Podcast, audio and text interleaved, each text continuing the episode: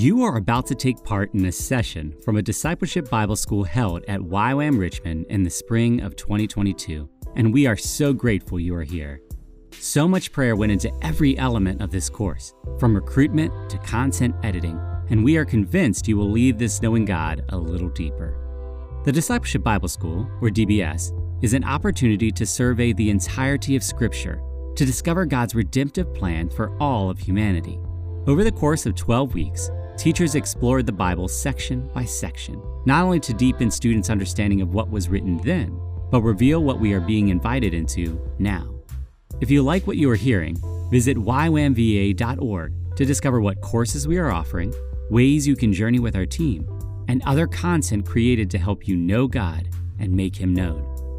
Everything you hear was created as a step of faith by a team of YWAMers and volunteers who felt God inviting them to capture the DBS in its entirety, over 120 hours of content.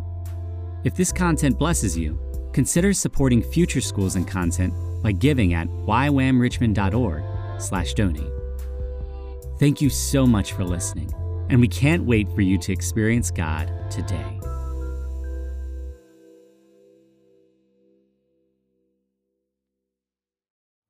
I'd like to get started today by going through some of the historical context. If I repeat anything that your instructor said last week, forgive me, but take it as reinforcement of that which you already know. So uh, I, I, just want to go th- quickly through some of the issues of the change that happened in the period leading up to the birth of Christ, in that intertestamental period both in Jewish culture and in the government change from, you know, you close out the Old Testament and Persia in charge, open up the New Testament and Rome is now in charge. So, when we read the final pages of the Tanakh, of the Law, the Prophets, and the Writings, we see a certain set of religious and cultural and historical circumstances. We open up Matthew, Mark, Luke, and John, and we discover a completely set, different set of circumstances. And we'll want to look at some of the things that had happened to bring about those changes. At the end of the Old Testament, the dominant empire is Persian, and at the beginning of the Gospels, the dominant empire is Roman.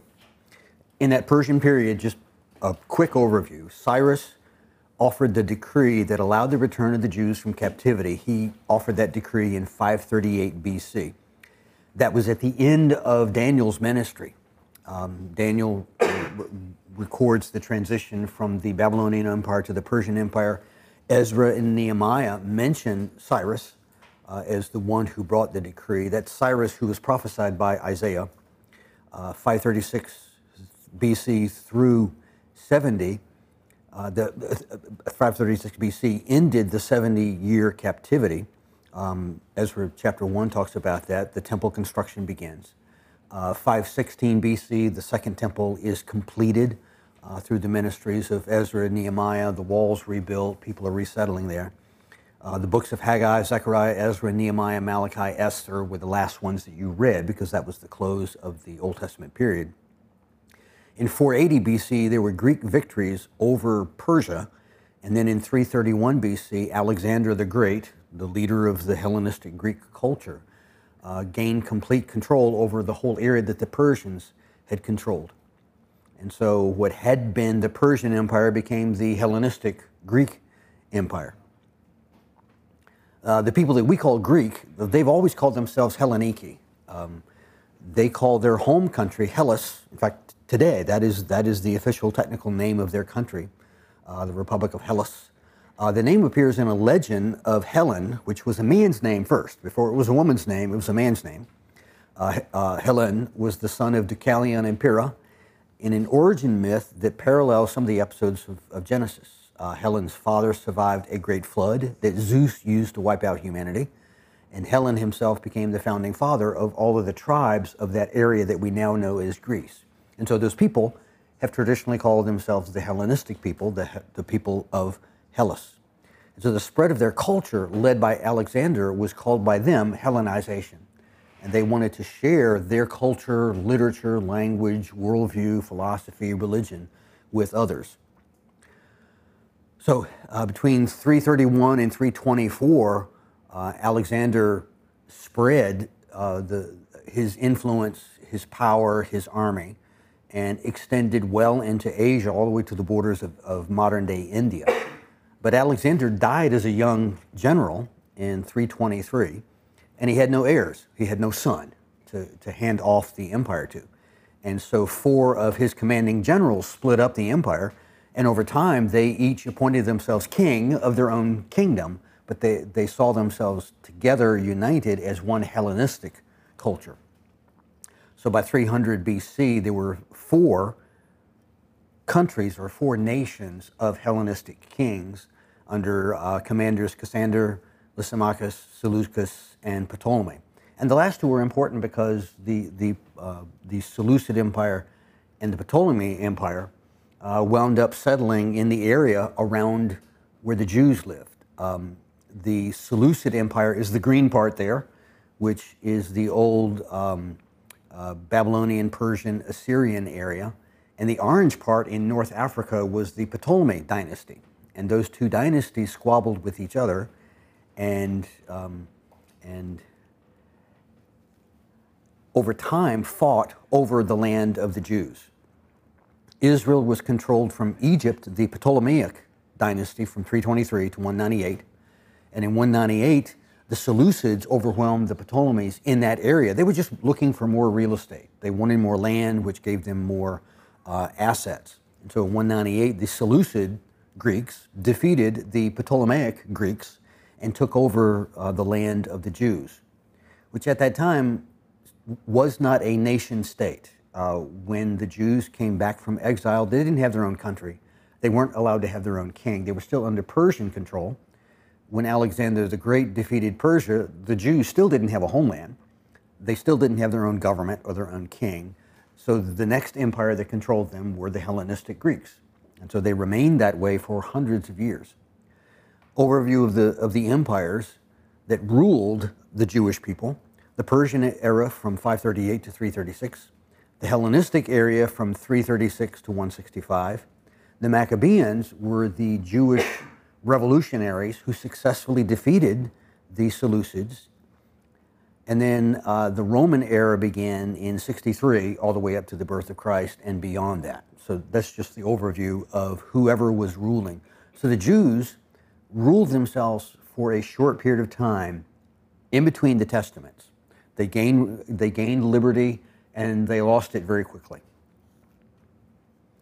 The Ptolemaic rulers implemented Alexander's grand plan for Hellenization every, over everything they controlled. And the idea was they would share their culture and their civilization. They thought their culture was better than anybody else's, their philosophy, their religion. And their attitude was you should have some. They didn't they didn't require which religion you had or which philosophy you embraced. The attitude was pick, make your choice, but it, it, it should be one of ours.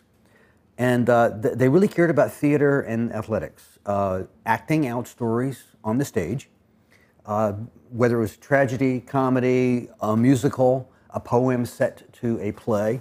That was a big deal. Uh, they liked the story crafting and acting it out on stage. And the Hellenistic philosophy was the beauty of the human body and celebrating the human body through athletics. And that, that's the basis of the modern Olympics was the old Hellenistic celebration of the human body. They're the ones who came up with competition where people got awards, got, got uh, gold medals and silver medals and whatever. That, that began with the Hellenistic culture. They loved the human body so much that all of their athletic events were held in the nude to really celebrate the human body. And uh, some of the cultures, especially the Jews, thought that was just not modest. And so there was opposition among the Jews against the athletics. They spread their language and their literature.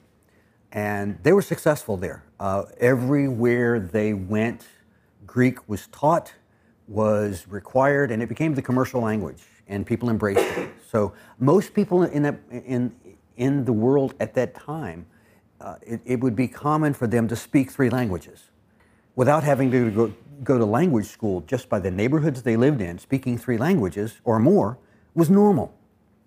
So, your own ethnic language, whatever your regional language was, and whatever the government required. Well, that, that was common. Three or four languages. So, language and literature their stories, their, their, their writings. And so the Ptolemies were always encouraging people, but not requiring change. So the Jews prospered under the Ptolemies. Uh, the, the Ptolemy Hellenistic people were uh, tolerant of the Jews as long as the Jews didn't rise up against the government. Go ahead and, and you can have your own guides. But throughout the area where the Jews were, there were, there were settlements being started, villages being planted, cities being built that were primarily Hellenistic. So that in Galilee, uh, there were clusters of cities around Nazareth that were majority Hellenistic people. And so by that, we now know that Jesus grew up as a minority in the community. There were more Hellenistic people there than Judaic people there. In the southern part of the country, south of Jerusalem, it was different. Majority Hebraic, minority uh, Hellenistic. And so that, that makes, it helps us understand Jesus' movement throughout Galilee and people understanding Greek because that was the common language at the time. So uh, the Jews prospered until near the end of the Ptolemaic dynasty when conflicts between the Egyptian Greeks and the Syrian Greeks escalated, Israel was caught in the middle, and the Syrians defeated the Egyptians in 198 and took control of Judea and annexed it. And the next two decades were turbulent because the leaders of the Seleucid Greeks were extremists. They, they, were, they had their religious police and they demanded that the Jews conform to Hellenistic culture. Uh, and they imposed a much more rigid, rigid and aggressive form of their Hellenization, demanding the Jews conform. And so the, the, in 198, the border between the green area and the orange area shifted south. During the 170s BC, Seleucid ruler Antiochus was one of, the, one of the most vicious of those extremists.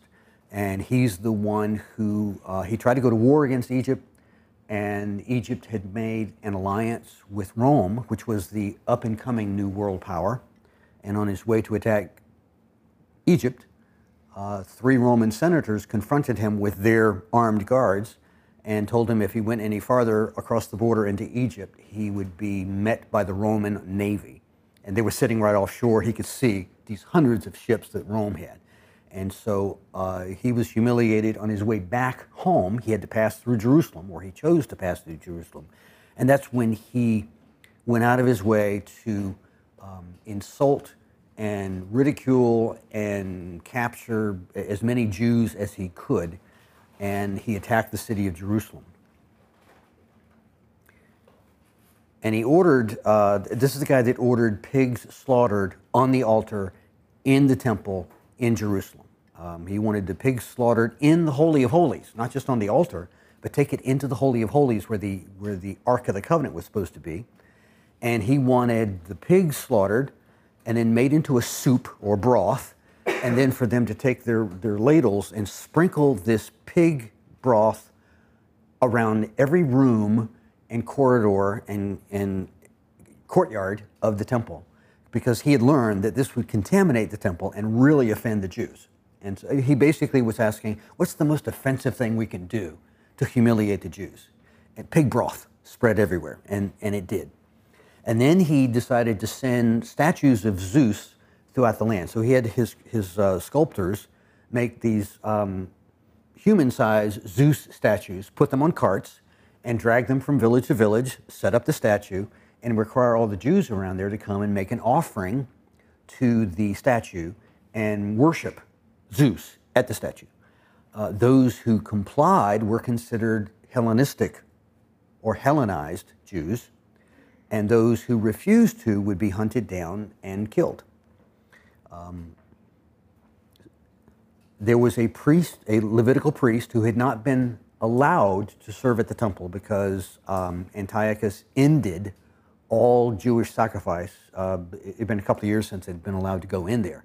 So uh, Levitical priest Mattathias refused to worship at the, at the statue. In fact, he went, knocked over the statue. Uh, the priest of Zeus tried to protect the statue. He got knocked over too, hit his head, died of blunt force trauma. And so then Mattathias was being hunted as a murderer. Uh, guy had five sons, and um, pious Jews who called themselves Hasidim or uh, Hasidean Jews joined Mattathias and his sons. Um, so Mattathias led the group. So it was a small revolution with Mattathias the priest and his five sons. Uh, Mattathias died about a year later, and his son Judas, I think he was the second son, but he was the big, tall, aggressive one, and they nicknamed him the Hammer, which in their language was Maccabee. And so everybody rallied around him, and um, and some of the the people were looking at Judas Maccabee in a messianic type perspective. Um, Antiochus died in 164. In 163, 12,000 Maccabean Jews defeated 30,000 Syrian soldiers, and repeatedly, the smaller group of Jewish guerrilla fighters successfully defeated larger groups of the Syrian Hellenistic soldiers. Um, Mattathias died in battle in 165. His three sons ruled after him uh, Judas, Jonathan, Simon, and by one uh, in 163, the temple was recaptured by the Maccabean Jews. They managed to take, retake the city, get into the temple, and sought to purify it. The Syrian soldiers reinforced, and, and they had a counterattack, and so the Jews were, were caught in the temple and they couldn't get out. And that's when they went to light the menorah, the, the lampstand in the, uh, the temple, and there wasn't enough oil to last, and so it would take them seven days to purify another batch of oil, but that one day supply lasted eight days. And the way the story is, it sounds plausible and miraculous. And so to this day, Jews celebrate Hanukkah in recognition of the miraculous flow of oil in, uh, for the lamp that day. By 142, uh, the fighting had gone on, and the Seleucid king Demetrius finally gave up. He just got tired of, of the, the battle and made a peace treaty. And so, for the first time since 721, Israel existed as its own nation. And so, from 721 until 142, they didn't have their own nation. And then finally, they did again in uh, 142. The Maccabean era lasted from uh, 165 until 63, just a little over um, 100 years. Um, the men had success uh, that they had retaken Jerusalem, they cleansed the temple, they restored biblical worship the one day supply of oil lasted eight days. That event is still commemorated as the Feast of Dedication or Festival of Lights, Hanukkah. Uh, Jesus could be found in the temple during one of those festivals. John 10 22 mentions that. At the time of the Feast of Dedication took place at Jerusalem. It was winter, and Jesus was walking in the temple in the colonnade of Solomon. So the Jews gathered around him and said to him, How long will you keep us in suspense? And so um, Hanukkah is not recorded in the Old Testament because it happened between the Old Testament and the New Testament, but it's mentioned in the New Testament as a dedication by the Jews, the Festival of Lights. Uh, Maccabean family tree, this is an interesting, let me go past that. Okay. Uh, at the end of the Old Testament, um, uh, the last king of Judah, the last legitimate king of Judah, was uh, the Hebrew Zedekiah. He was Jewish he was in the line of David. Open up the New Testament, and there's this king with the name of Herod, who's an Idumean. Uh, he's not truly Jewish, but he did marry the granddaughter of one of the Maccabeans. And so he married into a Jewish family, but he himself was not. He was of Idumea. He was appointed king of the Jews by the Roman authorities. So at that time, the Romans would appoint uh, local, regional nobles and give them the title king, but they were not supreme king. They were still under the Caesar of, of uh, Rome. Uh, they were vassals, puppet kings. Uh, he married uh, Mariamne, the great, great, great, great, great granddaughter of Mattathias, who had launched the Maccabean Revolution. So his claim to the throne was through his wife, and by the Romans granting it to him. Uh, by the way, uh, Herod was the family name. Each of them also had a first name. But typically in the New Testament, it simply mentions the Herod on the throne. Okay? And so, John, uh, the first Maccabees did not claim to be kings. Um, Simon Maccabeus didn't claim to be king. He was just left in charge when his dad died. But the grandson of Mattathias, John Hyrcanus, became ruler and high priest in 134 BC. And, he, and it was proper for him to be a priest, but he declared himself also the king. So he self proclaimed himself king. And he was rejected by a group of Jews who called themselves the separated ones, the Pharisee. This is where the Pharisees come from. It was that group who opposed to the priest proclaiming himself as king. So they separated from him and they, they were the original pious ones, or the Hasidids, who had supported the Maccabees. So at this point, they split from the Maccabees, and they call themselves separated from the king, and that, that's where the Pharisees start. Uh, they were upset because um, John Hyrcanus was not in the line of David. And they, they had no problem with him being a priest because that was legit, he was Levitical. But they opposed him being king because he was not Davidic. But there was a group who called themselves the uh, Zadik, the righteous ones. They supported his claim, and we pronounce that word Sadducee today. So the Sadducees came about at that same time because they supported John Hyrcanus as the king at that time. And therefore, the Sadducees set in motion a pattern where they, concern, they were more concerned about status than they were about um, following the law of Moses or respecting the Davidic line or believing in the miracles of the Bible. Uh, they were more concerned about status. What decision do I make that's pragmatic, that's good for me? Um, his sons and grandsons carried on the title as king of Israel. At the end of the Old Testament, Babylonians brought an end to the nationhood for Hebrews, the southern kingdom of Judah, when it was dissolved in 586. Persians permitted the Jews to return, but with subordinate nationhood in the New Testament, we find Israel still doesn't have nation status, and Judea has a puppet king installed by Rome.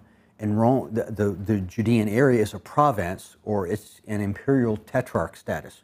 And it changed from time to time. From time to time, uh, the Roman government would restructure uh, the, the outlying territories and they would rename it and redraw the lines and then appoint officials over it. So that was common. Every few years, they would change a structure. And we see that in the New Testament, where we wind up with different governors, different tetrarchs, different kings, often because the, the Roman government uh, would change leaders because it would keep instability out there so nobody would get entrenched and therefore think they could rise up against Rome. That Maccabean era um, had begun in 165 BC, but by 67 BC, 100 years later, there was a clash between the two sons of Jannaeus. Uh, they were the grandsons of John Hyrcanus. Um, let's see. On the, the, on the family tree in the middle there is Aristobulus II and Hyrcanus II.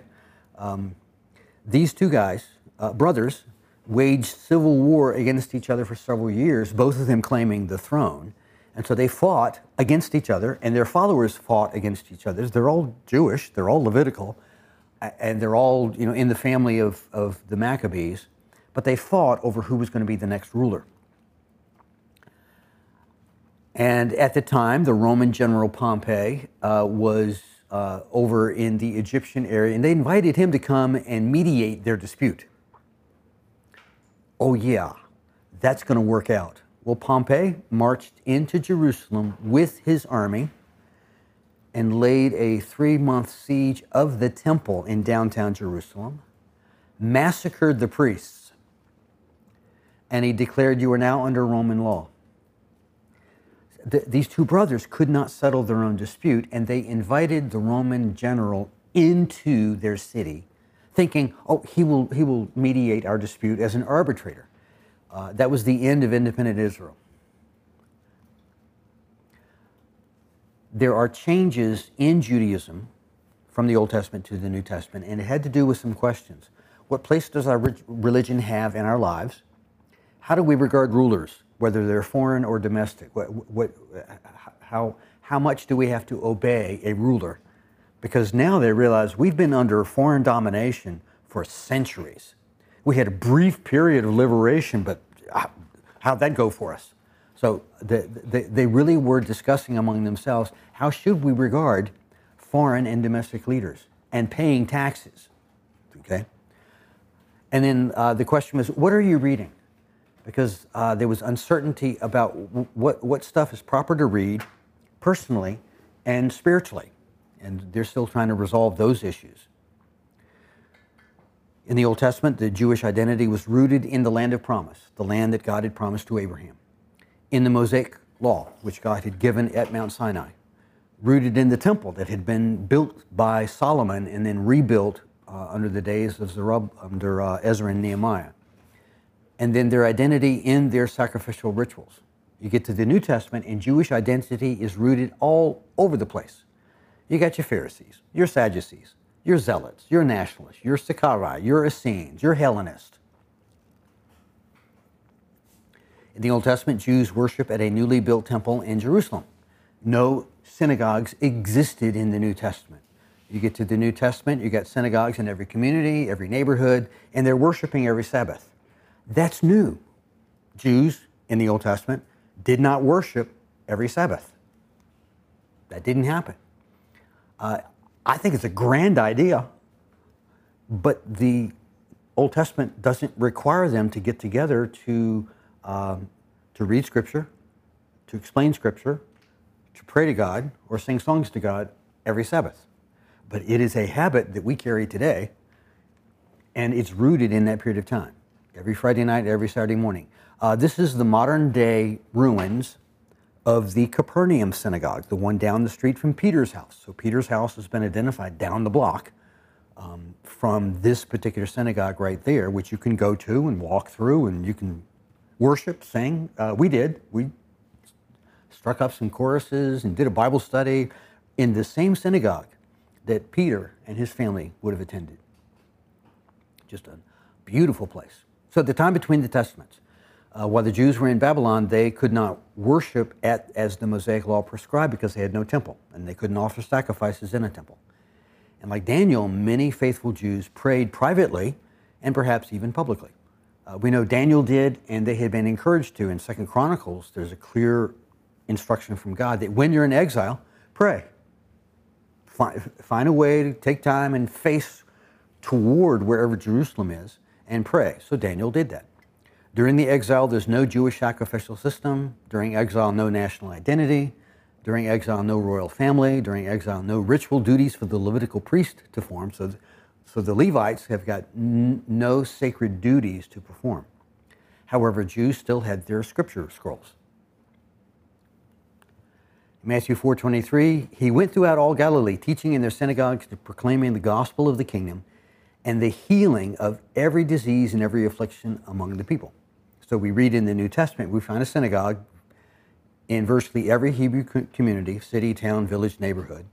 We read about synagogues in Israel, Nazareth, Capernaum, and outside of Israel, there are synagogues in Ephesus, Thessalonica, Berea, Athens, Corinth. By the time of Jesus' life, synagogues were an established institution wherever a community of Jews lived.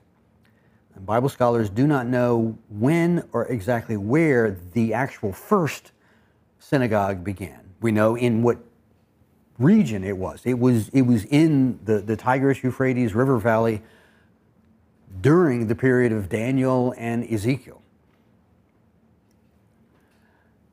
And according to first century rabbinic history, the returning exiles brought back from Babylon and, and Persia with them the tradition.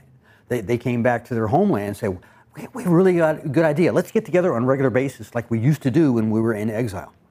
Most plausible explanation is that Judean exiles carried copies of the law, the prophets, and the writings with them. Somebody had the bright idea of let's get together and read them at somebody's house on Sabbath, and we'll read the stuff out loud. At the end of the evening, somebody probably said, This is nice. Can we do this again next week? And then the next week, even more people came. They read some psalms. Somebody pulled out a guitar. They made up a melody. They led some singing worship. At the end of the evening, somebody said, This is nice. Can we do it again? Or somebody said, What do you guys think about bringing some food next time? So I'm projecting what may have been possible. We don't know exactly. We do know the result was all of that. So we don't know you know, specifically, but the result was they had developed that pattern, that habit, which is a great habit. They started meeting Sabbath evening, Friday night, then again Sabbath morning, Saturday uh, on, on Saturday morning. After the reading of the scripture, some people asked for explanation, and the person who had the greatest understanding became known as the rabbi or the great one or somebody really great at explaining the, the scripture. Uh, not every Jewish community in the exile had the same scrolls, so each community made copies to distribute, and the copier became known as the sophar, and we pronounce that scribe. And so the rise of the sopharim, the scribes, came out of the need to make handwritten copies as accurately and as speedily as possible. They didn't want to compromise accuracy in the speed, but they wanted to, to get as many copies done to distribute so that every synagogue had all of the scrolls that they at the time thought were appropriate to be read in the synagogue. And eventually they would have too many people to fit into somebody's house, so they would purchase land, construct a simple structure, a square or a rectangle. Structure would include special storage space to hold the scrolls of the Tanakh. And eventually that, that closet where they kept the scrolls became known as the Shrine of the Scrolls, and it would be located front and center. So in a space like this, front and center would be a closet. Uh, maybe they would adorn with, with a nice curtain and, and, and woodwork or something, but it would be the shrine of the scrolls to hold the scrolls of their sacred writing. If the idea of meeting weekly originated in the 550s BC, which is likely, then the Jews had 550 years to develop the idea before Jesus was born.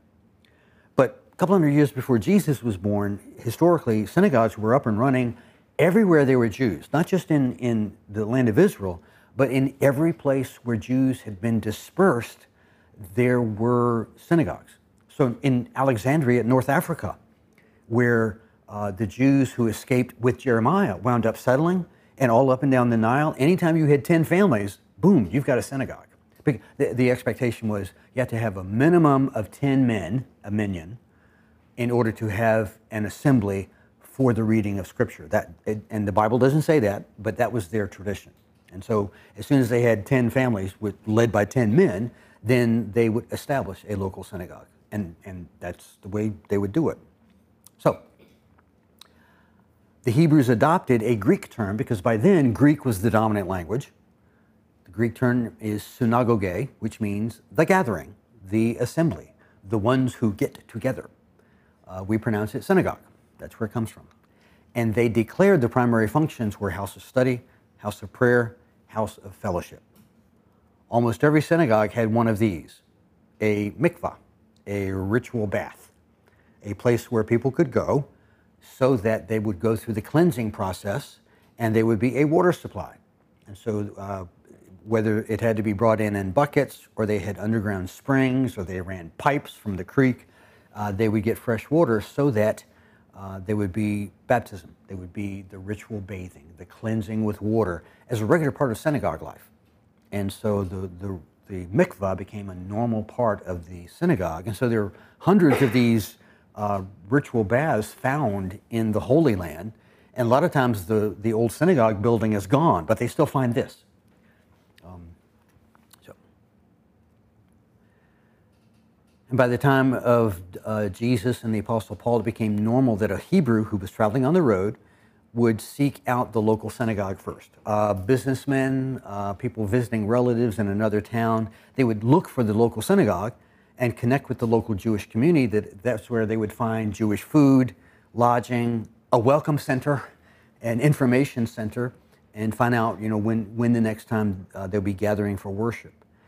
Uh, they use the term diaspora, uh, diaspora, uh, the dispersed ones, and that's that's an old Greek word that indicates uh, the Jews who don't live in the homeland were classified as as the dispersed ones, the diaspora, scattered, salted around the world and they stopped calling themselves exiles because they knew they had the freedom to move. So they preferred the term diaspora. And even today, that, that's the term that most Jews will use to indicate those who don't live in Israel at this time. Um, over the centuries, the synagogues and the diaspora became the natural community center for the Jewish population in all the neighborhoods. And as the, as the Jews prospered, they would seek better properties with higher land to build the synagogue. And so in some cities, um, traditionally the highest hill, the Jews would try to purchase that in order to build their synagogue on. Um, when early Christians traveled to the diaspora in Old Persia, they found synagogues in towns with poles set on the rooftops. Because if they couldn't get the highest point inland, they would take three poles, strap them together, cover them with animal hide, so that Jews could see, okay, the funny building with the, with the pole or the steeple on top was to identify this is where the people gather for worship. And the idea of having a steeple on a church comes from the synagogues with steeples in Persia. So uh, there, there, are, there are things that have come out of that synagogue experience that went right into the early church, and they, they would just assume this is the way we do it. Okay, in heavily populated towns, there would be a synagogue every 4,000 paces, every 4,000 steps, because of the conviction that on the Sabbath they should not walk more than 2,000 steps from their home to the synagogue, thinking that if you walk more than 2,000 steps, you're working. And so 2,001 steps was classified as labor. 2,000 and less steps was not labor. So, and that's not required by God. That's part of the oral tradition of the rabbis. But that's what they would practice. So in Jerusalem or Rome, wherever there were Jews, there would be a synagogue, you know, and they would be spaced uh, no more than 4,000 feet apart, 4,000 steps apart. So the time in between the testaments was a time of, of upheaval and change, time of realignment of, nat- nat- of traditional power blocks, the passing of that old Near Eastern cultural tradition that had been dominant for 3,000 years, and then it becomes more sophisticated, more philosophical. In biblical history, the approximate 400 years that separate the time of Nehemiah and Malachi from the birth of Christ are sometimes known as the intertestamental period, which you studied last week sometimes called the silent years, but they were anything but silent. I mean, there was a lot of changes happening. Much of it, I think, Daniel foretold. Uh, the events, literature, and social forces of these years would shape the world of the New Testament. For example, the Jewish law was supported by Persian authority in the, at the end of the Old Testament. You open up the New Testament, and Jewish law is subordinate to Roman law. The Romans are in charge, and the, they decide what Jewish laws can be followed or not. For example, any criminal case that could lead to capital punishment, the Jewish courts were forbidden to try. That if there was a case that, like murder or treason, uh, th- that could carry the penalty of uh, a death penalty, then the Roman courts said, "We'll handle that. You aren't you, you aren't qualified to handle it." understanding the changes in Judaism. The Sadducees. Uh, the Sadducees had their beginning back when John Hyrcanus became king, and they said, that's cool. Um, over time, they supplied the high priesthood. Under the tradition, the rulers, whoever was the secular ruler, would appoint the high priest. And for generations, it was not a Levite. And so the Sadducees had, had weaseled their way in with the authorities, with the Romans. And so they had they'd weaseled in with the Romans to curry favor so that each time it was time to appoint the next high priest, the Romans would appoint one of their party. And so there was not a Levitical high priest for a hundred years. Uh, Caiaphas, that whole crowd, um, none of them were Levitical. They were Sadducees. Uh, they were after social position, economic upper class, elite aristocrats. They embraced the Roman overlords. They sucked up to the Romans. They embraced Hellenistic culture and worldview. They accepted the Torah, but they had a lesser view of the prophets and the writings. The, the, they didn't trust the Nebi'im. They didn't like Isaiah and Jeremiah and Micah and those guys. Uh, they did not consider the Ketubim to be scripture to them, and so the writings um, uh, Ruth, Ezra, Nehemiah, uh, Ecclesiastes, Proverbs. Um, the, the Sadducees said, you know, we don't need that stuff. Uh, they considered Pharisees to be rigid and legalistic.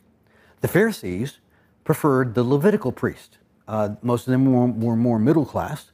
They viewed Romans as a punishment from God for the Jews not upholding the Torah. And so they poked their fingers at the Sadducees and said, you know, the Romans are here because you're not obeying God. Um, they believed the Torah and the Nebi'im, the prophets, and the, the Ketubim, the writings, and the oral laws. over 400 years, they had developed over 13,000 oral laws to supplement the 613 from Sinai. So the law of Moses from Sinai had 613, and over 13,000 more were developed by the rabbis over several centuries, and it was taught verbally. Um, they had decided, let's not write it down because we'll, it'll commit us to it. And so it was oral teaching that could, that could shape and move and alter, and they could argue about it. Well, that's not how it goes, or that's not how Rabbi so and so. And a lot of times they would say, you know, Rabbi Akiva from 200 years ago said, this is what this law means. And so they added to those oral laws. In the Sermon on the Mount, Jesus would repeatedly say, You've heard it said, but I say to you. You've heard it said, but I say to you. He is actually addressing some of the oral laws. He doesn't correct the law of Moses, he's correcting the oral law's interpretation of the law of Moses. The Pharisees considered Sadducees to be too liberal and not spiritual enough. Uh, I explained Rabbi yesterday, my great one. The term is not found in the Old Testament, so it really is a New Testament concept. Um, they would operate a discipleship training center. Fathers would pay for their son to become a disciple of their favorite rabbi. Uh, what Jesus did is unique in that he went and he recruited his own, he drafted his own students. The Sadducees had little involvement with synagogues. Uh, some, there were some exceptions, but most of the Sadducees did not engage in the synagogue experience. Uh, their involvement with the temple was to uphold the tradition, maintain the power, and maintain the money. Because a temple means a whole lot of money flows through. Um, and so for them, it was all about the, the power that comes with all the money. Uh, the high priesthood was appointed by politicians, and the high priest controlled the temple guard and the temple funds. So the banking was, was held strongly by the Sadducees. The Pharisees were active with the synagogue. The Pharisees preferred the synagogue. They went to the temple because that's where the offering was and that, that, that's where the sacrifices were. And they would participate in Bible studies at the temple, but they had no say in in the day to day sacrifice or in the worship or in the money. Pharisees believed in the immortality of the soul. They believed in the afterlife. They believed in the resurrection of the body, the existence of angels and demons, that God would someday send a Messiah. Involvement in the temple was to fulfill their obligation, but they were conflicted over the high priest because they wanted a high priest there, but they wished it could be a Levite and not an, a political appointee. And the reality was, most of the high priests were they lived ungodly lives. They just they publicly were just not spiritual men. They weren't faithful Jews, but they held the power. So they were they were in that position.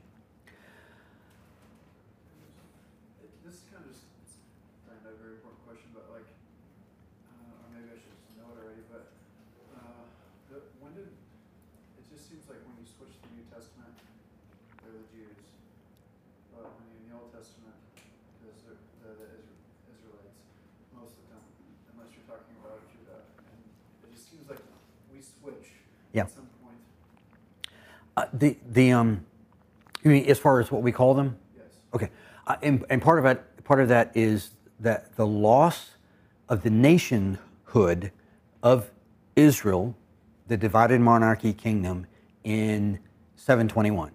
That was the end of there being a country called Israel. There still was a country called Judah. Uh, but, but they called it Judah because the name Israel was already taken. by the northern group. Um, but remember, Israel, before it was called the name of a nation, it was the name of the family. Before it was the name of the family, it was the name of the sons of the guy who got the nickname in the first place, and his original name was Jacob. And so it all started with the nickname. Um, he wrestled with God, so God renamed him, wrestled with God, Israel. And so uh, the, the name is fluid. And and where it appears in the Bible and when it appears tells you is it talking about the man or the sons of Israel or Israel as a people, as a family, as a nation of people, or as a chunk of real estate, land, a country, a nation. And so it, it, it, it is fluid in that the way they use the word themselves changed over time. So in the early New Testament, the term Israel is still useful, but they recognize it's not talking about a nation because at that time there was no nation called Israel. So as Christians, we look back and we don't always see the, the nuances of distinction of what time is it, and when I use the term Israel, because Paul does when he's talking about um, New Israel, Old Israel, uh, he's talking about the people. He's not talking about the land or the country. And so for, for modern readers, that can be confusing because we live at a time in which there's actually a, a country in the world called Israel. And they chose that name because that was the historic name. But just because there's a country called Israel today does not mean that that is the fulfillment of divine prophecy about the people Israel. And that can get confusing. Okay, so um, another good thing to know about um, the first period is the Sanhedrin was the ruling council. Uh, means council or a, a gathering of officials. Sanhedrin was the supreme court of the country. They oversaw both civil and religious cases, and they would argue those cases both from the law of Moses and from the oral law that the rabbis taught. They lost authority over capital crimes, crimes to Roman overlords. The majority of the Sanhedrin were Sadducees, a minority were Pharisees. Um, and they would elect a president and uh, to, to, rule for a couple of years, and uh, and it would alternate between a, a Sadducee president and a Pharisee president. But at least in the first century, the Sadducees slightly outnumbered the Pharisees in that council let's see, scribes were the Sopherim uh, who were, they began during captivity, but they show up in the New Testament as, as the ones who were seen as the experts in what does the law of Moses say. And so they're mentioned as scribes, not just as those who write it, but they're supposed to be the best at knowing exactly what are the words in the law of Moses. And um, many of them, uh, there were some of a liberal perspective, some of a, con- a conservative expert. Uh, let's compromise where we need to stay in power, or let's not compromise at all and preserve the scripture and its traditions. And then the Herodians were the Jews who complied with Roman overlords for financial or personal gain. Some of them were Jewish, but also Idumeans and Edomites and Hellenized expats, people who attached their future hope in the good fortune of the Herodian dynasty and many of them were non religious or pagan. They could put on a show of religion, they could show up at the temple, make an offering, because it was good to make that appearance from time to time. The Essenes were the isolationist Jews, uh, severe self discipline, uh, monastic, many of them, abstained from indulgence. They valued the Tanakh as Word of God. They, they, they were ferocious in that the law, the prophets, and the writing are from God. Uh, these are the guys that wrote the Dead Sea Scrolls. And uh, they were out there in, in the Qumran uh, caves because they wanted to stay away from the wickedness of the cities. Uh, they had unconditional obedience in their community. They gave up property rights. They all had one purse. So anybody who joined one of the, the um, communities, uh, it, they, they became communal. They brought their goods. It became part of the community. And they, it, it really was a monastic type of, of context um, publicans, uh, tax collectors, uh, take taxes from the p- public.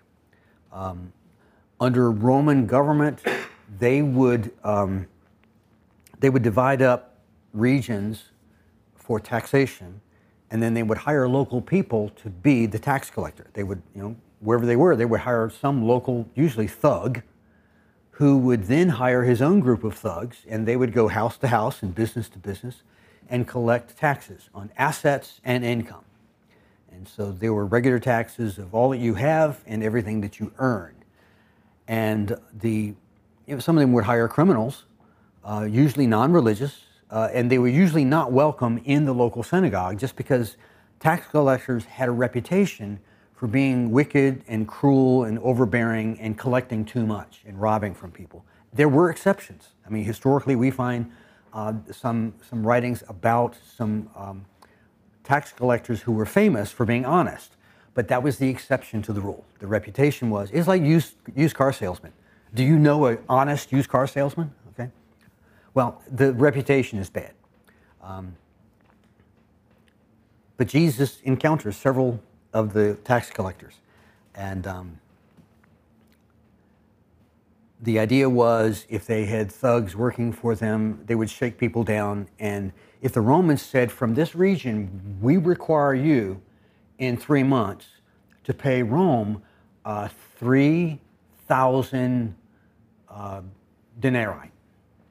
And that tax collector might send his guys out and collect oh, 20,000 denarii so that he could pay Rome and then keep the rest or pay his team for that. And so the reputation was that tax collectors were taking six, seven, eight, nine, ten times as much as they were legally required to, which is why when you read Jesus encountering the tax collector who says, I'm going to repay, and he, he starts listing how much he's going to pay back. So he goes above and beyond. Uh, zealots were mili- militant patriots, uh, extremist nationalists. Some of them were religious, uh, some were willing to use violent means toward their ends. The Sicarii were part of the zealot. The Sicarii were the extreme assassins, and uh, they they caused trouble with Rome. Uh, just uh, suicide missions. Uh, Sicarii is is the um, the bent blade. Uh, it can be short or long, but they they would you know, assassinate Roman soldiers. So they, they, it, so some of the Jews really liked the nationalists, but would try to avoid being seen with them in public. Um, in the Greco Roman world during the early Hellenistic expansion, polytheism was widespread and nearly universal. Yes? I just have a question. Yes. If like tax collectors were taking too much money, then and the Romans were kind of like in charge, I guess. Why wouldn't the Romans like do something, or did they not care as long as they were like receiving their money? As Long as they got paid. It, it was, it was like, um, it's like in modern times, uh, a, a big company has salesmen, and each salesman is given a zone, a region, and that's his region to work. And as long as he meets his quota, we're good. The Romans would create a zone and say, you know, you, you have that zone, you have to bring us this much money. Now, we'll see you in three months. And so the, at that point, uh, their greater concern is getting the money that they demanded not so much that it's being done in a fair and judicious way. So many of the publicans had a reputation of not being fair.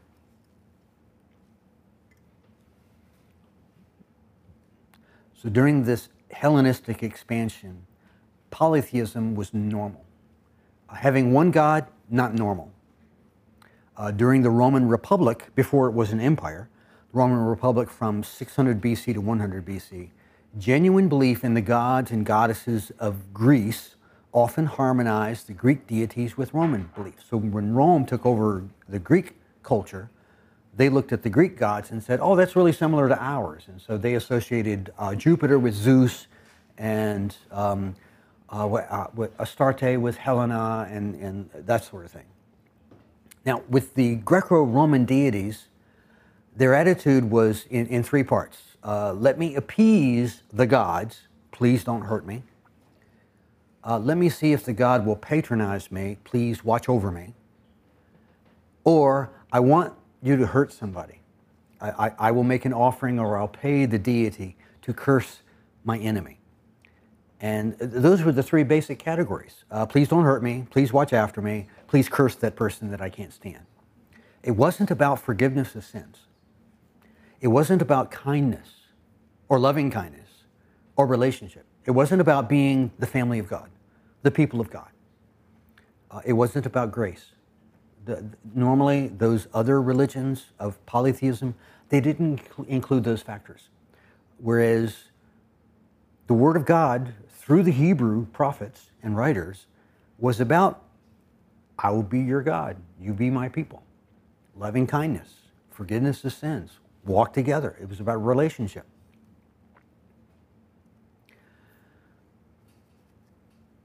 During that uh, Roman period, the, the genuine belief in the gods and goddesses of Greece and Rome was giving way to increasing agnosticism. So agnosticism became another option among the Romans, especially the elites, where they would keep on an, air of, of um, having rituals with multiple deities when in fact being pretty much agnostic about it and, uh, and moving more toward uh, superstition or philosophy. Um, the growth in superstition and astrology increased during the Roman Empire, and the growth in embracing a philosophy that did not require a deity. So, um, Epicureanism, uh, Stoicism, uh, the, the, the, the, other isms that were a, a philosophical view rather than a spiritual view. Galatians 4 4 says that when the time had fully come, God sent his son, born of a woman, born under God. And so God had, God had looked at world history. God had already told his prophets that he would bring into the world a son, a child to be born. Government would be upon his shoulder. He will be called Wonderful Counselor, Prince of Peace, Everlasting Father. So God's already anticipated a Messiah to be born. He reveals to Paul that when the time had fully come, in the fullness of time, at the right time, that God had set, God sent his son, born of the woman, at the right time. And, I, and, and so the birth of Jesus happened perfectly timed. And God is the one who said, Now I'm going to pull the trigger. We look back and we see, oh, that period of time, perfect, because it was different. Things had changed. Uh, it's been called the Pax Romana. Um, I left off the A. Pax Romana, uh, the peace of Rome, lasted from the reign of Caesar Augustus, and he ruled uh, 27 BC until AD 14, until the rule of Caesar Marcus Aurelius, AD 161 to 180. Uh, Marcus Aurelius was the character in Gladiator? The old king who was killed by his son, okay? That was Marcus Aurelius. So the peace of Rome was in that period of time when you could have safe travel throughout the empire. They built roads everywhere, good roads. And I've been on some of those Roman roads that are still in decent condition because they were well planned in the right place and they patrolled the roads.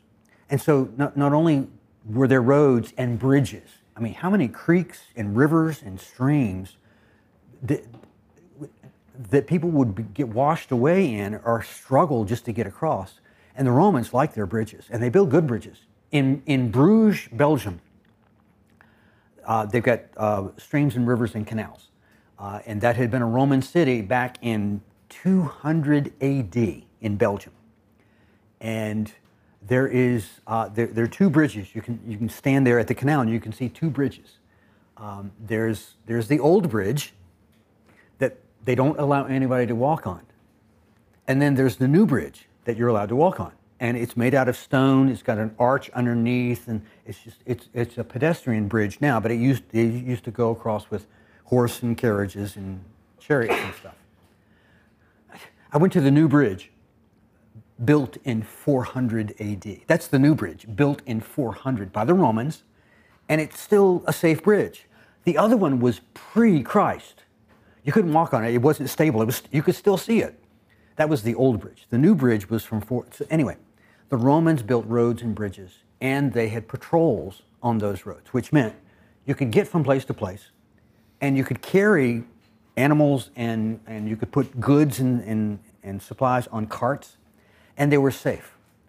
Uh, before that time, not many good roads or bridges, and you put your own life in your hand when you're out between towns and cities being attacked. During the Pax Romana, no they did not allow uh, highway pir- piracy. I just the, the, enforcement, which meant you could pretty much safely move. Like if if you were taking a collection to help another community who was going through hard times, and your neighborhood and your group of people had raised a whole mess of money, you could put it in a pouch and you and your buddies could travel on the road and feel safe on the road. Just don't tell people you're carrying money, but you didn't have fear. So that when Paul was encouraging the churches for the famine relief in Jerusalem, for the people, for their, for their kinfolk that are starving to death, they had no trouble collecting the money and putting it in pouches and going on the roads for fear of being attacked and being robbed because of the Pax Romana, safe travel. Language. The Romans conquered the Greek world, but the Greek language conquered the Romans. Got to and, and they tried to spread Latin, didn't work. So they used Latin officially as their government language, but Greek everywhere else. I mean, if, if you traveled anywhere, Greek is what was spoken. I mean, Greek language just was dominant throughout the Roman Empire. And they never successfully replaced it with Latin. And it's still a better language. It's, it's anyway, uh, that language, the widespread use of Greek meant they didn't have to, they, they didn't have to write the New Testament in 50 languages. Choose one. Well, the one that was spoken by more people in the Mediterranean part of the world, Europe, Asia, and Africa. Everything, everything within a thousand miles of the Mediterranean, they were speaking Greek. So, uh, religious tolerance. The Romans at that time did not have this, this extremist attitude that the Hellenistic people did. The, I mean, uh, some of the Hellenistic people were almost Taliban in their extremism. You've got to embrace our stuff. The Romans, they were more laid back. Now, they wanted legitimate philosophy and legitimate religion. And they actually had a, a, a, um, a list of legitimate religions. And, and, so there were some religions that they really opposed, and they didn't make the legit list. When Christianity started, their back door was we're actually Jews. And so the original Christians came under the legitimacy of the, of the Jewish religion. So, uh, legal oversight. If there's an issue, there's a high court you can appeal to. When, when push came to shove, what did Paul do? He claimed his right as a citizen, as a Roman citizen, and that paid off. And so, when the time had fully come, in the fullness of time, God sent his son, born of a woman, so that the result was the proclamation and spread of the gospel was enabled because of the circumstances of the day. They did not exist 50 years before and did not exist 150 years later. It was the perfect time for, for the expansion of the good news of the kingdom of God the way it did happen. So that was in, in the Roman period. When, when the the, the first Herod, who called himself the Great One, the only, the only person who called him Herod the Great was himself. I mean, he wasn't a great guy. Uh, this is the domain that Rome assigned to him. Okay, so th- this is what he ruled over, and he only ruled as long as he, he curried favor with the Roman authorities. Um, when he passed away, Rome said, okay, that's just too much territory for, for one of these. We can't trust one of these guys. And so they broke it up among uh, the brothers, um, let's see, uh, Philip, Antipas, and Archelaus, and created these um, uh, other magistrates and some small uh, provinces and uh, tetrarchies of the day. And they would shift the borders and rename them provinces when, when they needed to align somebody's power. Now, see the Sea of Galilee up there? Several times Luke makes the point that Jesus left where he was because there was opposition growing, and he would get in a boat and he would cross over, and Luke will mention another village that he went to. Sea of Galilee at this time is now bordered by three different provinces, which means if he needs to avoid the local authorities, he needs to evade the police, the soldiers, all he has to do is get on a boat and in a few minutes he's in a different state, a different province, a different tetrarchy. And he does it consistently and it's wise. He's avoiding conflict until his day. I mean, Jesus is clear, Son of Man's got to go, got, to be handed over, got to be arrested, got to be beaten, got to die. But not until he's ready. And until he's ready, he, he keeps slipping from one place to another. And that, that's not a coincidence there. I, I think he's on purpose. He knows that there's an uprising against him. He want, they, somebody wants to have a conspiracy or stone him or something. So he knows when to get out of town and when to actually cross the border into the next area. So he does that, which uh, it, it's just, he's being shrewd. That, that's what that is.